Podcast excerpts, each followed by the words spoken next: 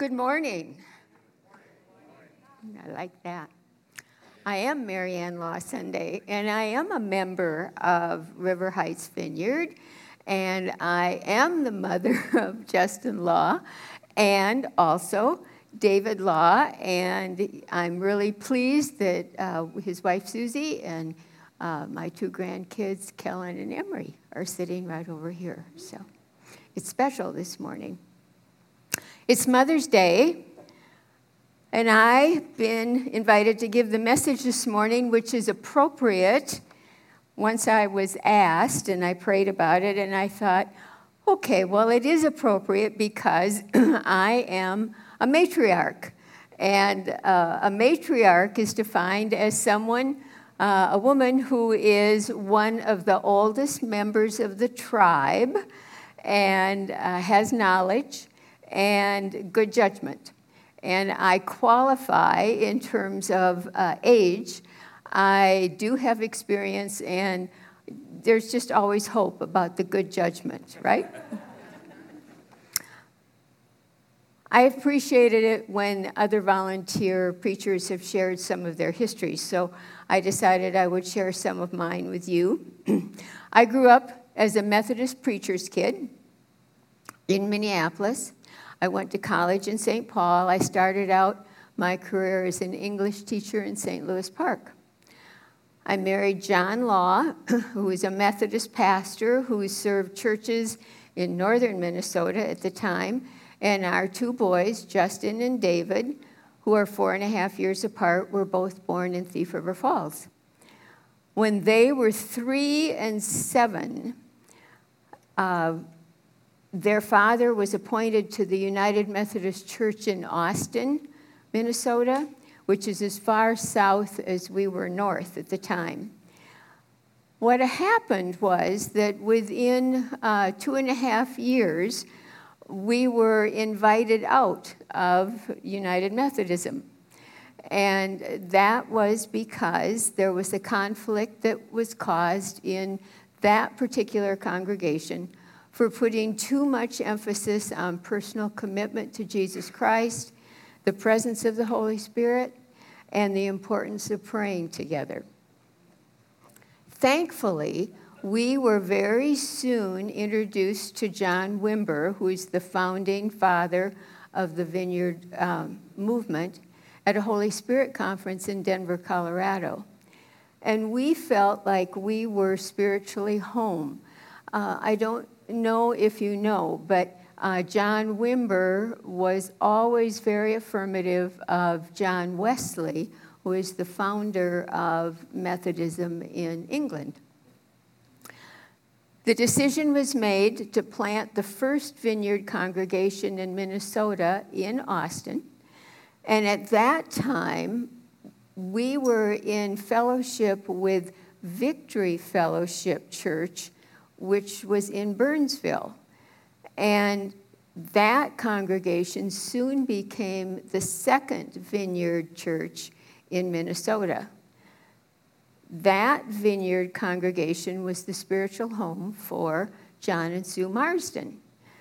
And during a Holy Spirit conference that the Austin vineyard was having, John and Sue Marsden had a very strong Holy Spirit experience. And that led really quite quickly to a vineyard uh, congregation being planted in Inver Grove Heights. And so look around and just think obviously, God has honored the faithfulness of John and Sue, and those first 20 adults uh, believers who came here in this area to plant the vineyard along with their uh, 25 kids who were with them. While John Law was planting and pastoring a vineyard congregation, we were both parenting, of course, and I became the director of a nonprofit organization that provides parenting education, resources, programs, and services that all came under the banner of Parenting is hard work and you deserve support. In addition, I was trained and worked as a child advocate for the district courts, making recommendations to judges in the best interests of children who were in the child protection system because of physical or emotional or sexual abuse. Judges make the determinations as whether children are returning to their families, being reunified, or whether there is going to be a termination of parental rights, which leads to kids being in long term foster care or moving into adoption. That's work that I still do part time.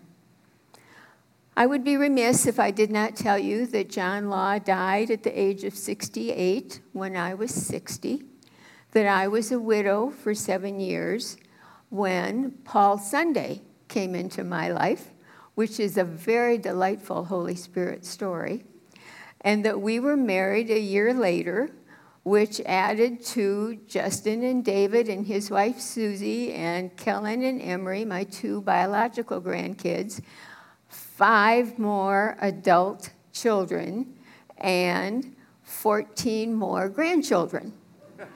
and so there they are, and uh, that's the wedding pictures. So, in nine years, I will tell you that all of those cute little kids standing in the front rows, everyone is taller than I am now. We are more than halfway into the Empowered series of Sunday messages on the Holy Spirit, which is leading up to Pentecost Sunday in two weeks. Pete preached on the Holy Spirit as giver of revelation it's kicking off the uh, series. Justin then preached on the Holy Spirit as healer. Two Sundays ago, we experienced practicing encouraging prophecy together. Last Sunday, Peter preached on the value of pushing beyond our comfort zone to use the gifts of the Holy Spirit for the benefit of each other. And today, I'm going to have us focus on experiencing the Holy Spirit as our spiritual parent. Before I begin, would you pray with me, please? Creator God, we want to honor you. Jesus, you are our Savior and Lord. We are so thankful for you for rescuing us from our sins, for your forgiveness and crucifixion and resurrection that provides us with eternal life. Thank you for sending us your Holy Spirit to comfort us, to guide us, to heal us, to counsel us, and to empower us in the name of Jesus Christ. Holy Spirit, we welcome you here. You will not be surprised that after I said yes to bringing a message today, I did what any one of you would do who has been engaged in four uh, series, four weeks of Holy Spirit uh, series messages. I asked the Holy Spirit, what would you like the message to be for this congregation on Mother's Day? And you are experiencing the answer. The Holy Spirit gives spiritual gifts for our good wisdom, knowledge, faith, healing, miracles, prophecy, discerning good and evil spirits, the praise language of tongues and interpretation of tongues, inspired serving, teaching, encouraging, giving, leading, compassion. Some of these seem familiar, like serving and teaching and then there are the ones that may seem out of reach. And one of those gifts that often feels out of reach to most of us is miracles. Wouldn't we all like to experience miracles? The Holy Spirit's message to you this morning is that you, each one of you, is His miracle. Isn't it true that every time you see a tiny infant that you think, isn't that a miracle? You began as God's seed of faith, formed as both universal in your humanity and totally unique. There is only going to be one of you ever. Genesis, the first chapter, verses 26 and 27, reads that God said, after the end of days of amazing creativity, let us, us, that's the Trinity, the Father, the Son, and the Holy Spirit, let us make humankind in our image, in our likeness. Male and female, he created them. And in Psalm 139, verses 13 and 14, the psalmist sang, For you created my inmost being, you knit me together in my mother's womb. I praise you because I am fearfully and wonderfully made. Your works are wonderful. I know that full well. It is a miracle that you were born after months of growing and living in fluid inside your mother's body to being ready for air in a matter of moments, which I tell you will miraculously happen again when you leave this earthly realm and enter the eternal spiritual realm. It happens whether after minutes of earthly life or years and years of earthly life in the blink of an eye, you will make that transition because it's how you are designed. And you, from the very beginning, have been filled with potential, which will be released into your life at different times, during different circumstances, when you are ready and in God's timing. Human development has a parallel in spiritual development. There are ages and stages, including bursts of growth that happen as we grow physically, and they happen by the power of the Holy Spirit in our spiritual lives too. The first year of our physical life, when so much is happening foundationally, especially in establishing the bonds of trust, none of us even remember. If we have been blessed with one or two healthy parents and perhaps older siblings, we are being immersed in love in that first year of life. We got a picture up there? This is one of my very favorite photos. It's four month old David with four year old Justin. Justin tells me that he remembers climbing into David's crib and enjoying being with Him. What a bond is being established. And David has no conscious memory of those crib times at all. In spiritual development, this is the stage that the founder of Methodism, John Wesley, called prevenient grace God at work before we know it. Pre means before, and venient means knowing. Prevenient grace is God's active presence in our lives before we are even aware of the divine. It's the Holy Spirit preparing us to hear the gospel of Jesus Christ and to respond in faith. Prevenient, you know, also means in the faith dimension the times where God goes before us before we're even aware. And it's when Jesus says, you know, I go before you and following me, prevenient grace is very, very real in all of our lives. Even in the early months of life, we are beginning to experience being trained. In healthy parenting, training means providing loving protection, clear instruction, and helpful correction. It's a balance of needed nurturing, which is warm affection, and structure, which is clear standards and safe rules. It's very much like the balance of God's law and God's grace.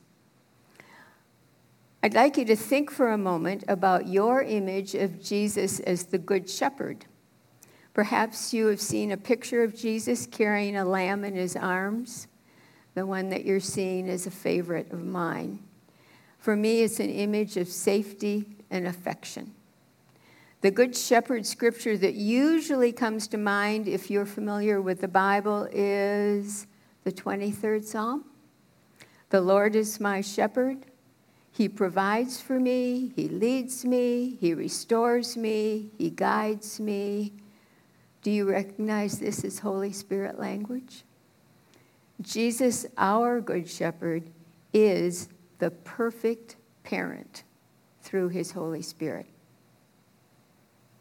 Verse 4 of the 23rd Psalm is Even though I walk through the valley of the shadow of death, I will fear no evil for you are with me, your rod and your staff, they comfort me. The valley of the shadow of death is more than when we're faced with serious illness or when we're coming to the end of our earthly life. We are in the valley of the shadow of death from the moment we arrive in this earthly realm. It is sometime around the age of six when a child realizes that death is real. And it's not just about really old people and pets, it's personal and it can feel pretty scary. And for some of us, it can feel really scary right up into the present. So, where's our comfort? Our comfort is in our shepherd our rescuer, Jesus Christ, and his rod and his staff. Jesus has sent his Holy Spirit to be his presence and his voice.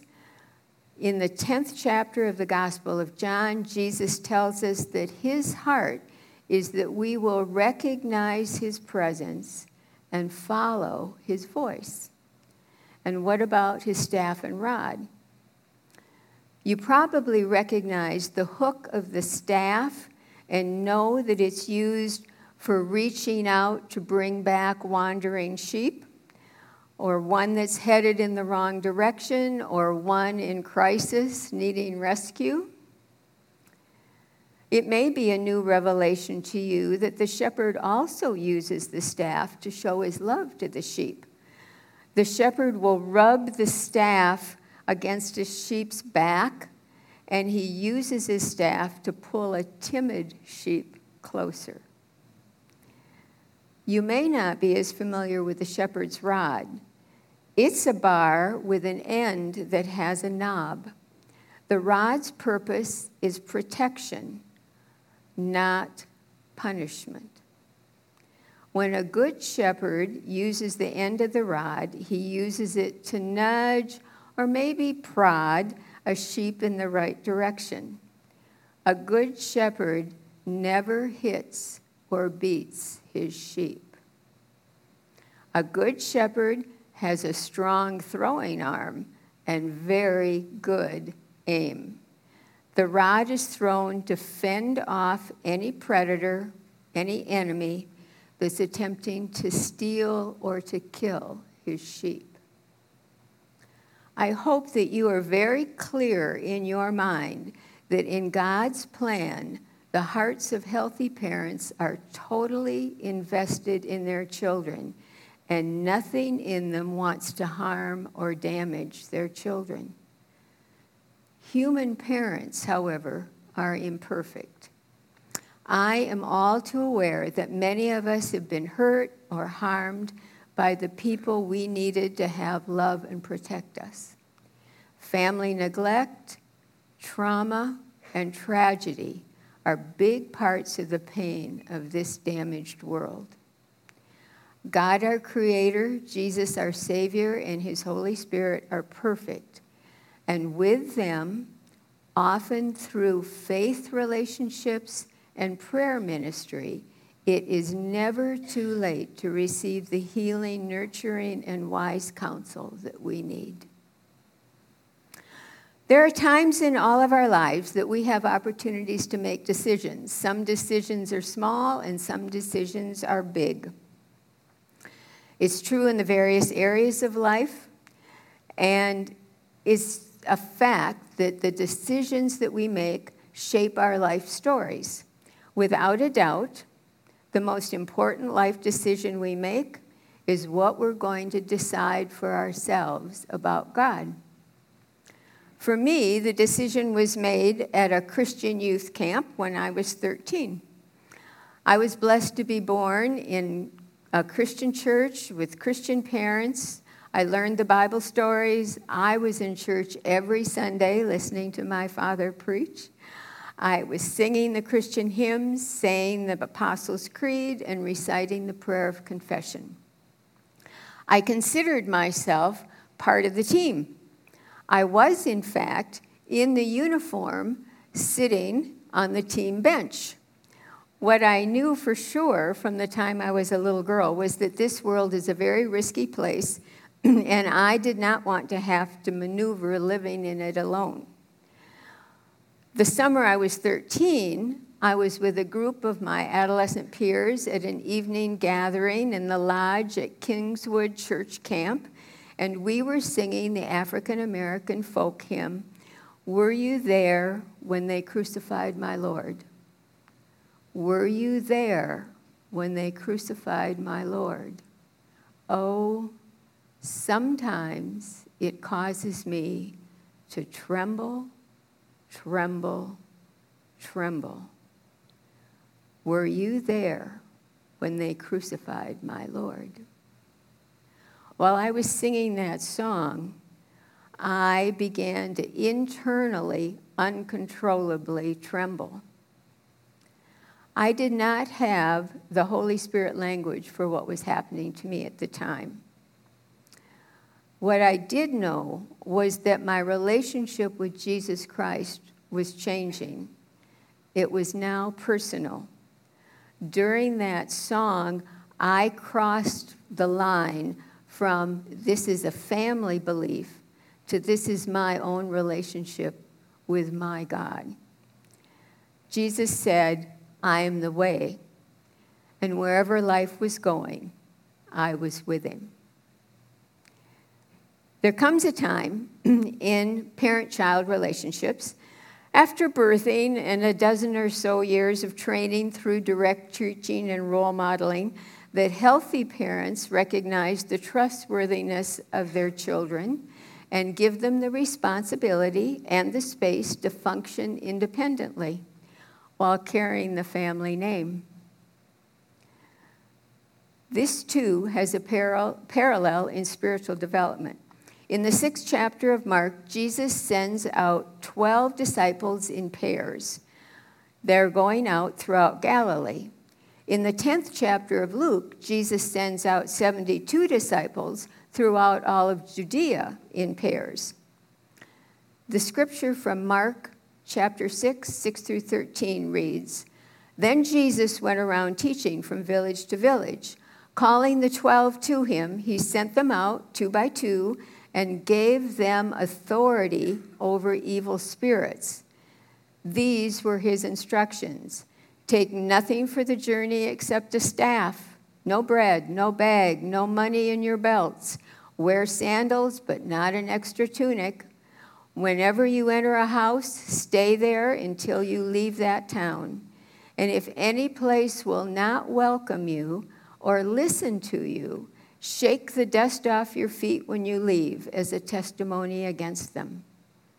They went out and preached that people should repent. They drove out many demons and anointed many sick people with oil and healed them. The disciples went out with the support of another friend. They had some high standard instructions from Jesus. They had the promise that they had his authority, that they could speak and act, and he would back them up. In the Gospel of John, chapter 15, verses 15 and 16, Jesus says, I have called you friends, for everything that I learned from my Father, I have made known to you. You did not choose me, but I chose you and appointed you to go bear fruit, fruit that will last. I want you to watch one of my favorite Alpha video clips that I believe portrays what's happening with the 12 disciples and what's happening with us as we learn to function in Jesus' name under the direction of His Holy Spirit. I read this story about a 24 year old guy called Alan Anderson who was in a light aircraft. And there were only two people in the plane this guy, Alan Anderson, and the pilot. And as they were flying, the pilot suddenly dropped dead from a heart attack. So here was this guy, no flying experience, on his own in this plane. Well, he managed to get out a Mayday emergency call, and a guy called Robert Legg, who was a flying instructor, responded to the Mayday call and caught up with him 2,000 feet above Penarth, near Cardiff in Wales. And at the same time, there was an amateur radio enthusiast called Howard Day, and he was listening into their conversation and he recorded everything that they said. The first thing that Anderson said when he saw the instructor coming alongside was, I can see you. To which Legg, the instructor, said, Okay, just listen to my instructions. Take the throttle and pull it slightly until the RPM drops down to about 2,300. Anderson says, Well, which is the throttle? So Legg replies, Okay, there should be a black lever in the center of the panel. That's fine, just let the aeroplane fly itself. And Anderson goes, I wish it would. And then Legg says, Read the airspeed. The airspeed's 105. Okay, well, look out to your right hand side. You can see me. Just relax. And then Anderson says, Are we going down? And Legg replies, Yeah, yeah, we are shortly. Just bank gently to the right. We're aiming for that wide tarmac airstrip to the right of the red and white lights. Can you see it? Affirmative. Okay, we'll reduce the power slightly. What's your airspeed now? Uh, it's about 100. Okay, we'll pull very gently onto the control column and then close the throttle. And just hold it there.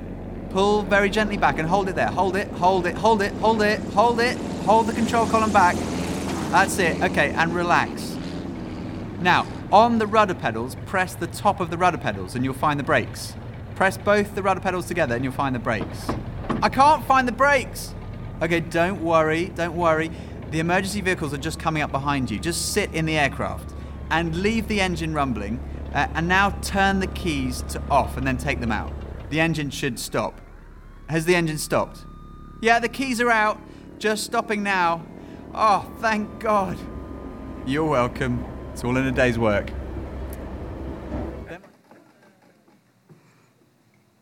I never get tired of watching that video. I could listen to their dialogue and the tone of their voices over and over and over. Think about Alan Anderson as any disciple of Jesus Christ facing a very real need and feeling unprepared and ill equipped. And think about the Holy Spirit being the aviation instructor who is very well prepared and is more than willing to provide the needed help. Did you pick up on these things? the instructor came alongside. The instructor did not remove the circumstances. The instructor did not take over the controls. The instructor expected cooperation. The instructor gave clear directions. Alan Anderson followed the directions as best he could. He did not say, I won't do this. And he did not have an emotional breakdown. The instructor was wonderfully calm and encouraging. The instructor was not angry over Alan Anderson's anxiety and mistakes. the instructor had additional support waiting. Will the worship team come back up now, please? In human development, we come into this world as babes, full of potential and needing parental protection, instruction, and correction until we reach a point where we can be trustworthy in how we think and how we act. Jesus loves us more deeply than any human parent. He is committed to training us and releasing our full potential as His disciples through the presence and the power of His Holy Spirit for the good in this world. I have a favorite parenting book title. the title is Once My Child, Now My Friend. I am blessed to know that as a reality with my sons. Jesus says to each one of you this morning, if you have come to me as your Savior, you are my child. And when you live your life guided by my Holy Spirit, you have become my friend. As we usually do, we have three tips for you for the coming week something to read, something to pray, something to do. For reading, I hope you'll read all of Psalm 139 and the first 14 verses in the 10th chapter of Luke which is Jesus sending out the 72 in pairs. And for praying, if you haven't yet, this morning is a perfect time to tell Jesus that you want him to be your Savior and your shepherd and ask for his Holy Spirit. And most of us in this room are already Jesus followers. And if that's true for you, I encourage you to ask the Holy Spirit for a new growth spurt in your spiritual life. And the do.